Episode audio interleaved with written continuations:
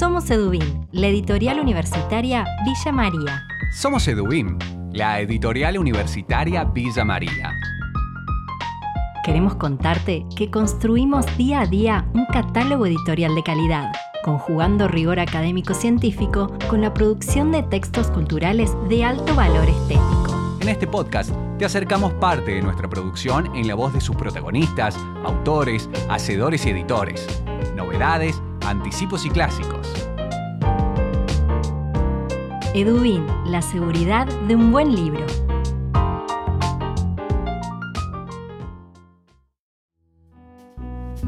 Bienvenidos y bienvenidas al tercer episodio de Edubim Te Invita a Leer.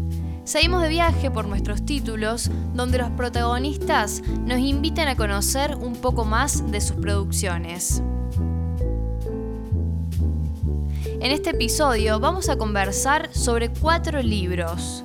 Perro de Dios de Elena Aníbali y Leticia Recia, Ficciones Críticas de Roxana Patiño y Nancy Calomarde, Los dos príncipes de Alejandro Gropo y Diccionario Lingüístico Etnográfico de la Lengua Mapuche de María Catrileo. ¿Nos acompañan? En Edubim tenemos novedades para contarte libros sobre ficción, crítica y cultura, sobre economía y política. Estos son nuestros lanzamientos en la voz de sus protagonistas. Perro de Dios, 10 años en la poética de Alejandro Schmidt, es un ensayo que recorre parte de la prolífica producción literaria del autor, pero también fragmentos de correspondencia y entrevistas. Las autoras, Elena Aníbali y Leticia Recia, ambas licenciadas en Letras Modernas por la Universidad Nacional de Córdoba, nos cuentan qué las motivó a estudiar la obra de Alejandro Schmidt. Esto parte de una obra, de una, de una tesis de licenciatura, ¿no? Entonces empezamos a rastrear, digamos, empezamos a rastrear si había bibliografía crítica, si había ensayos, si había estudios más formales y nos dimos cuenta que salvo un precedente que, eh, digamos, era fragmentaciones, ¿no? Eh, y fuera de eso, algunas, eh, algunas entrevistas que se le habían hecho, y nada más, digamos, había como un vacío alrededor de este poeta que nosotras consideramos que tenía no solamente una proyección nacional, sino también internacional en muchos aspectos, ¿no? Entonces, bueno, ocurrió que eh, necesitábamos también, digamos, venía de la necesidad de buscar un tema que, digamos, eh, nos, sirviera a nosotras, con el cual nos sintiéramos cómodas, qué sé yo, y eh, empezamos a laburar con la obra de, de Alejandro. El recorte temporal que hicieron para estudiar la obra de Alejandro Schmidt comprende la década del 90 Leticia nos cuenta por qué decidieron trabajar este periodo en particular. Creemos que muchos de los temas están concentrados en esta década, los temas más importantes que él trató y de una manera muy interesante al ser abordados. Y por otro lado, en contraposición también a los objetivos estéticos de la década del 90 en lo que respectaba a la poesía, ¿no? Toda esa línea objetivista que empieza a aparecer y él siempre escribiendo a contramano de esas estéticas, em, siendo como él mismo decía, un poeta del interior del interior em, y un gran lector, porque no es que él no sabía lo que estaba pasando estéticamente en Buenos Aires o en otros circuitos de este, lectura y producción de poesía. Él lo sabía claramente, simplemente siempre eligió hacer su propio camino en la poesía. Entonces nos parecía también interesante contraponer de alguna forma eh, una especie de diálogo implícito, tácito, con lo que se estaba trabajando en la década del 90 en otro lugar y que produjo algo que en ese momento no se, no se estaba leyendo, que nos parecía lo, más interesante. Trabajar con el romanticismo alemán, con los autores alemanes, con el surrealismo, atravesados también por eh, la cotidianidad, digamos, cómo entra eso, cómo entra todo ese bagaje que él tenía eh, a la escritura y que todo escritor tiene, que todo poeta tiene. Ahora hay que ver cómo las tradiciones trabajan en cada uno de ellos, de qué manera hacemos trabajar esas tradiciones, de qué manera hacemos trabajar esas lecturas, para producir algo original y nuevo, que no es fácil o más o menos novedoso. Entonces creemos que en, la, que en esa década de los 90 está cristalizada de alguna forma eh, todas esas cosas que trabajó él. En Perro de Dios, las autoras ubican al poeta dentro de una excepcionalidad y una marginalidad que corroe el centro.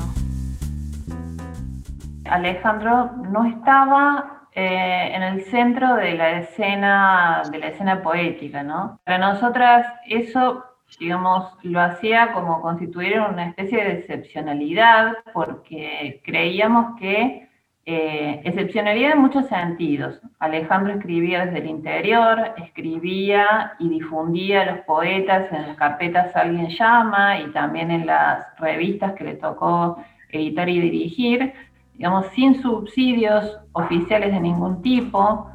Eh, recordemos también en las condiciones de, producción, estas eh, en las que Alejandro escribió, en las que Alejandro vivió, digamos, escribió contrapelo también de las modas literarias vigentes, que no tuvo en cuenta o quizá en su propia poética, por no pertenecerle, como decía él, esto, aquello que él llamaba ¿no? el perro de Dios, como esa figura mediúnica que antes que ir a buscar los temas era atravesado por los temas, era hablado por los temas.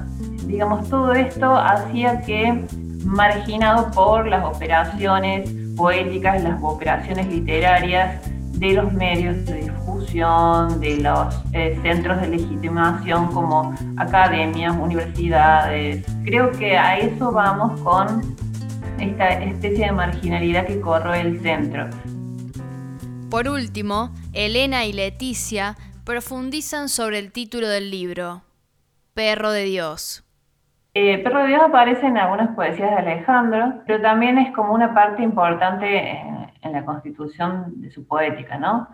Él asegura que la poesía es como una emanación directa de un ser superior, ¿no? En el caso de nuestro autor, digamos, bueno, eh, de un dios judeo-cristiano. Recordemos que Schmidt fue eh, hijo de un pastor luterano y fue un gran lector durante toda su vida de la Biblia. Eh, de manera que dentro de esta idea de poesía que él tenía, de cómo él fue llegando, Smith pensaba que mm, aquello que escribía lo atravesaba, digamos, que, que él era un lugar, un espacio humano donde una voz más grande que él hablaba o resonaba o murmuraba, ¿no? La poesía dice es ese fervor y ese sol perdido, porque un poeta no es un artista, un poeta es un perro de Dios esto que mencionaba en relación a Perro de Dios, que es la idea de él como poeta, algo que él estuvo trabajando mucho, creo que de alguna manera para dejar explícitas en su libro cuáles eran sus líneas estéticas y cuáles eran sus ideas respecto a qué es la poesía y qué es el poeta. Lo dice muchas veces. Eh, así que yo creo que son semillitas que él ha ido dejando para que podamos trabajar con eso también. Dios y un perro, ¿no? El perro que ladra ahí, el perro que está hablando o tratando de traducir con su pobre voz, digamos, con su pobre lenguaje, eh, las ideas de un ente divino, de un ente superior, ¿no?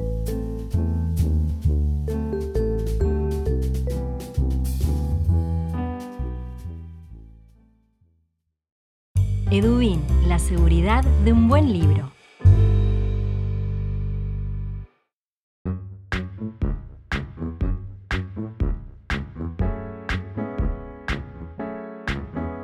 Es el turno de otra novedad. Estamos hablando de ficciones críticas, escrituras latinoamericanas contemporáneas de Roxana Patiño y Nancy Calomarde. El libro parte del trabajo de investigación de dos equipos que pertenecen al Centro de Investigaciones de la Facultad de Filosofía de la Universidad Nacional de Córdoba. Dichos proyectos de investigación fueron subsidiados por la Secretaría de Ciencia y Tecnología de la Universidad Nacional de Córdoba.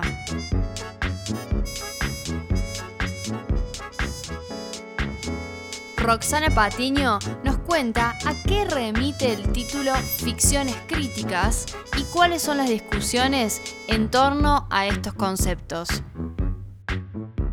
Bueno, eh, el título une dos palabras que tradicionalmente estuvieron eh, separadas, eh, es decir, por un lado diría la ficción, ¿no? entendida ampliamente como una escritura creativa, ¿no? un discurso de la imaginación no vinculado a la especulación racional y al régimen de verdad, sino en todo caso al a la de la verosimilitud, en el caso de una literatura realista. Y por otro lado, existiría la crítica como un discurso sí vinculado al pensamiento racional y a la especulación del, pensamiento que reflexiona sobre un objeto específico, en este caso un objeto literario, y que propone eh, hipótesis de interpretación sobre textos ficcionales. Esto es lo que se conoce como eh, el discurso de segundo grado, es decir, un discurso sobre otro discurso.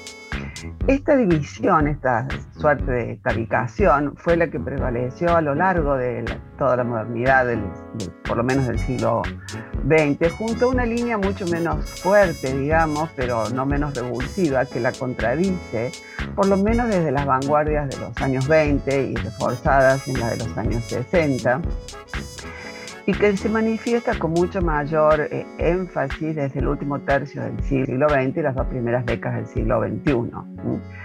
En este lapso eh, vemos cómo se ha ido acentuando en la literatura, en la teoría literaria y en la crítica literaria contemporánea, específicamente en América Latina, un espacio, una suerte de espacio de libre circulación en la que ya no existen esos eh, discursos ficcionales en sus distintos formatos genéricos, digamos, en los diversos géneros, y luego otros discursos de segundo grado que hablan de ese objeto. Hay una muy importante cantidad de escritores y de críticos que convergen en pensar estos discursos de manera entremezclada, de manera imbricada mutuamente. Pero, ¿qué pensamientos recorre el libro? Hemos recorrido un pensamiento que concibe a la crítica en su potencia creativa, eh, es decir, como una textualidad eh, también pensado, digamos, eh, como una textualidad que genera una resistencia a la consolidación de un saber homogéneo, estable para siempre, único, y que concibe, por otro lado, a la ficción como una textualidad que puede salir de, sus propios protocolos genéricos tradicionales y dispersar sus alcances a la reflexión crítica. Entonces ahí creemos, como pensaba Bartes, en esa doble función poética y crítica de la escritura, ¿no? de la escritura como, como, una, digamos, como una textualidad amplia en la que se imbrican estas dimensiones, ¿no? Una escritura que nos permite salir de la ley del género, y entonces ahí sí este, este libro eh, sigue a Nicolás Rosa en esa afirmación de que el discurso de la crítica es la literatura en una de sus versiones, ¿no? La ficción crítica.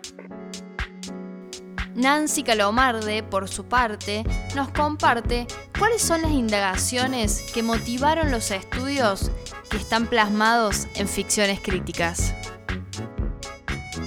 como equipos de investigación tenemos y que se reúnen en este trabajo colectivo, eh, reunimos en primer lugar el espacio que piensa la escritura literaria articulado con la crítica y la, teoría, ¿no? Eh, y que reflexionan acerca de la indivisión de los protocolos genéricos eh, que habían primado en la modernidad literaria y que en la contemporaneidad se fisuran, este espacio común y por el otro lado, la otra indagación que venimos haciendo fuertemente en este modo, en, esta pregunta acerca de qué nociones configuran la crítica eh, literaria latinoamericana del presente, indagamos en una noción que ha sido extremadamente problematizada en las últimas décadas, que es la noción de territorio, que tuvo un fuerte anclaje en el último gran proyecto de modernización crítica latinoamericana que se dio en la segunda mitad del siglo XX y que tuvo una fuerte referencia acerca de la especificidad de lo latinoamericano, la necesidad de pensar discursos que hablaran acerca de lo latinoamericano y cómo la literatura referenciaba ese Macondo, ese Santa María mítico, ¿no? Como que había una reflexión entre la literatura, la identidad, la territorialidad. Ese modelo que, que, todavía constituye el canon de la crítica latinoamericana comenzó a fisurarse en las últimas décadas del siglo pasado. Bueno, el estallido de los procesos transnacionales, las globalizaciones, la, la, la complejidad de las comunidades este, lingüísticas, culturales, habitando distintos espacios, espacios esclavos, nos llevaron a preguntar cómo se construye desde la literatura, la crítica y la teoría esta experiencia de la territorialidad latinoamericana. Entonces ahí se abre esta otra línea del proyecto acerca de este, esta noción fundamental, cómo, cómo viene siendo profundamente reconfigurada. Edubin, la seguridad de un buen libro. Antes de continuar con el recorrido de nuestros títulos, Leandro Boneto, integrante del equipo de Dubim, tiene una buena noticia para contarte. La editorial universitaria Villa María ya cuenta con su propia tienda de productos digitales. Podés ingresar a digital.dubim.com.ar y registrarte de manera absolutamente gratuita. Allí van a poder encontrar todo nuestro catálogo y adquirirlo en EPUB y PDF. Estos cuentan con adaptabilidad a diferentes formatos como teléfonos, celulares, tablets y PC. Además, podés leer sin conexión a internet, marcarlo, traducirlo y escucharlos traducidos.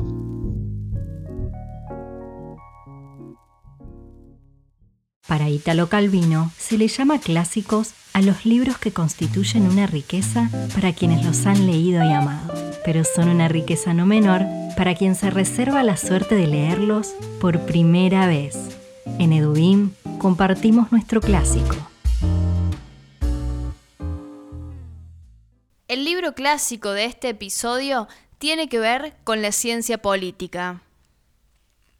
Los dos príncipes es un libro de Alejandro Gropo, editado por Edwin en el año 2009, tanto en su versión en castellano como en inglés. Este libro presenta un innovador estudio comparativo sobre la emergencia política de Juan Domingo Perón en Argentina y de Getulio Vargas en Brasil. Virginia Morales, politóloga y compañera de Alejandro Gropo en espacios de investigación, nos cuenta quién fue este autor. Alejandro Gropo fue un destacado politólogo argentino, docente de distintas universidades del país y del extranjero e investigador del CONICET, especializado en teoría política contemporánea y en particular en el estudio de las identidades políticas desde una perspectiva postestructuralista. Alejandro realizó sus estudios de posgrado en la Universidad de Essex, Gran Bretaña, donde alcanzó el título de doctor en ideología y análisis de discurso, con una tesis que años más tarde se haría publicada en formato libro bajo precisamente el título Los dos príncipes, eh, Juan Domingo Perón y Getulio Vargas, un estudio comparado al populismo latinoamericano. A su regreso a Argentina, eh, Alejandro Gropo desarrolló sus actividades en distintas universidades, entre las que se destacan la Universidad Nacional de Villa María, la Universidad Nacional de Córdoba y la Universidad Católica de Córdoba. En esta misma universidad incluso se desempeñó como decano de la Facultad de Ciencia Política y Relaciones Internacionales. Me parece importante también destacar respecto de él que en estos espacios dirigió distintos proyectos de investigación abocados al estudio del peronismo y a la teoría política en clave antiesencialista. Estos grupos eh, no solo continuaron con su impronta, sino que actualmente se encuentran en funcionamiento. Virginia, además, profundiza en la matriz de análisis que desarrolla Alejandro Gropo en Los dos príncipes. El libro Los dos príncipes recupera como matriz de análisis la teoría política del discurso, desarrollada inicialmente por la Chloe Mouffe en la Escuela de Essex, y en particular se ancla en la teoría de la hegemonía. Esta teoría habilita a Gropo a indagar tanto sobre aspectos no atendidos por los estudios pioneros sobre el peronismo y el varguismo, como así también le permite problematizar y desarrollar una lectura alternativa respecto de toda una serie de ideas que aparecen mayormente cristalizadas en las interpretaciones, como por ejemplo la comprensión del peronismo en términos eh, de solo continuidad con las formaciones políticas precedentes o la interpretación de las masas como objeto de manipulación de Perón o incluso la, suerte de asimilación que, aparece en los estudios de las experiencias políticas del peronismo y el varguismo bajo el concepto de populismo latinoamericano. Asimismo, esta teoría de la hegemonía le provee al autor de las herramientas para desarrollar un estudio comparado, que es clave en este libro, y y de todo un arsenal teórico apropiado para abordar la contingencia y la apertura constitutiva de las identidades políticas.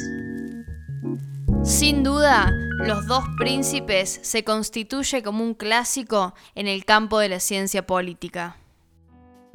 Es interesante también marcar que, que en este contexto más actual, ¿no? más reciente, en el que el populismo adquirió una progresiva relevancia, tanto dentro de las ciencias sociales, pero también dentro de la escena sociopolítica nacional, ¿no? una escena en la que aparece el peronismo comprendido precisamente como un emblema del populismo latinoamericano, el libro de Gropo se viene a afirmar como un clásico de los estudios sobre el peronismo.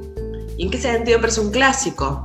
un clásico dentro de esos estudios que emergieron durante la última década o década y media, que vienen a recuperar el concepto de populismo para pensar el peronismo y que introducen la dimensión identitaria como un aspecto de suma importancia para, para comprender la emergencia del peronismo, pero también para entender su persistencia en el tiempo. Y en este sentido también un clásico dentro de los estudios que vienen a bifurcar ese camino iniciado por los estudios pioneros o esas lecturas canónicas sobre, sobre este tema. Entonces un clásico me parece que como todo clásico sigue conservando su vigencia, invita en este contexto a ser revisitado, a ser releído y a la vez que tiene la capacidad de continuar aportando a los nuevos y algunos no tan nuevos debates en torno al populismo y en particular al peronismo entendido como uno de los populismos clásicos y paradigmáticos de, nuestra región.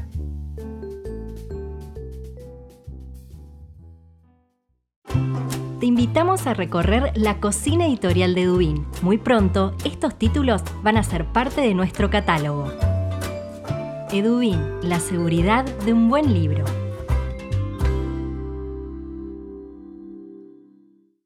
El adelanto que presentamos en este episodio tiene forma de diccionario, pero es mucho más que un conjunto de palabras ordenadas alfabéticamente.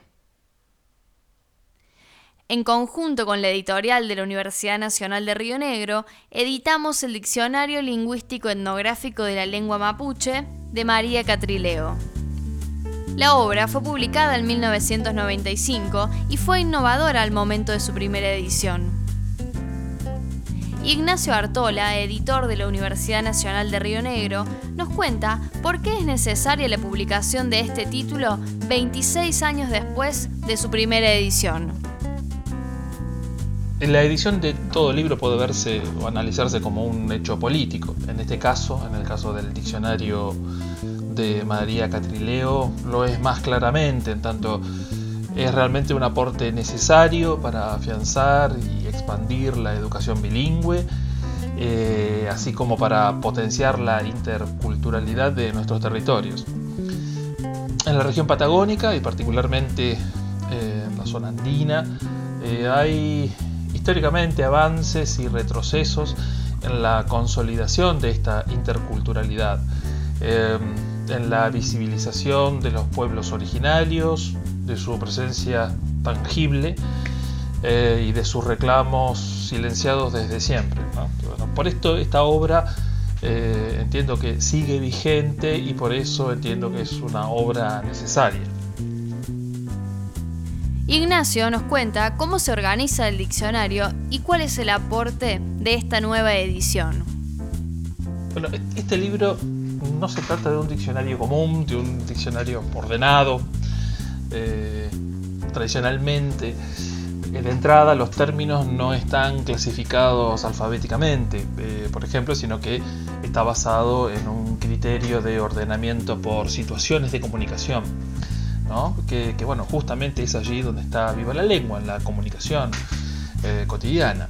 Eh, y, esto está ordenado en, cinco áreas diferentes, que son las personas en su entorno familiar, la tierra, los animales, las enfermedades y los rituales, recorriendo así un universo cotidiano y simbólico a la vez de, del pueblo mapuche.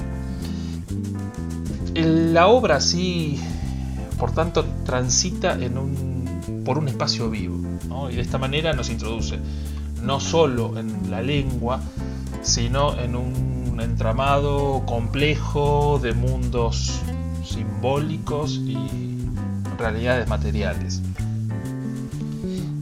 Esta, bueno, esta edición, eh, producto de la cooperación de dos editoriales públicas, como Edubin y Editorial UNRN, eh, presenta además un aporte novedoso eh, en, esta edición nueva, que es bueno, un estudio de dos docentes investigadores de la Universidad Nacional de Río Negro, eh, Marisa Malvestiti y Pablo Cañumil, donde en un estudio, en un texto, establecen comparaciones entre las variedades de la lengua mapudungún eh, a ambos lados de los Andes, este, bueno, los territorios que llamamos este, Argentina y Chile. Por último, le preguntamos a qué público está dirigido el diccionario etnográfico de la lengua mapuche.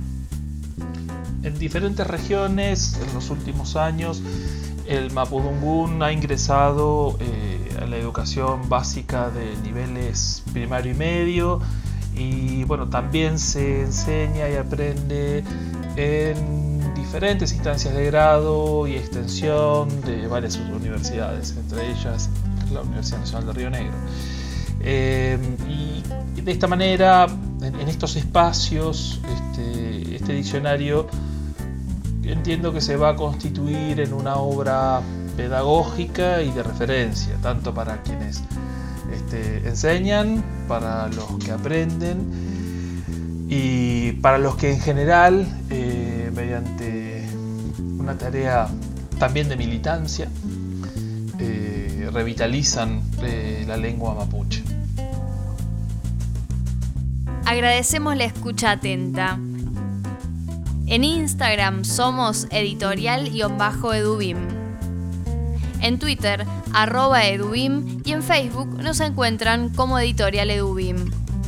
Los esperamos en nuestra web www.edubim.com.ar para conocer nuestro catálogo. Ahora también encontrar nuestros libros de manera digital en digital.edubim.com.ar. Hicimos este podcast en las voces de Camila Argüello y Leandro Boneto. En la edición, Sebastián Perotti y nos ayudan a llegar a ustedes por redes sociales Agustín Foresta y por mensajería Carolina Vázquez. Hasta el próximo episodio.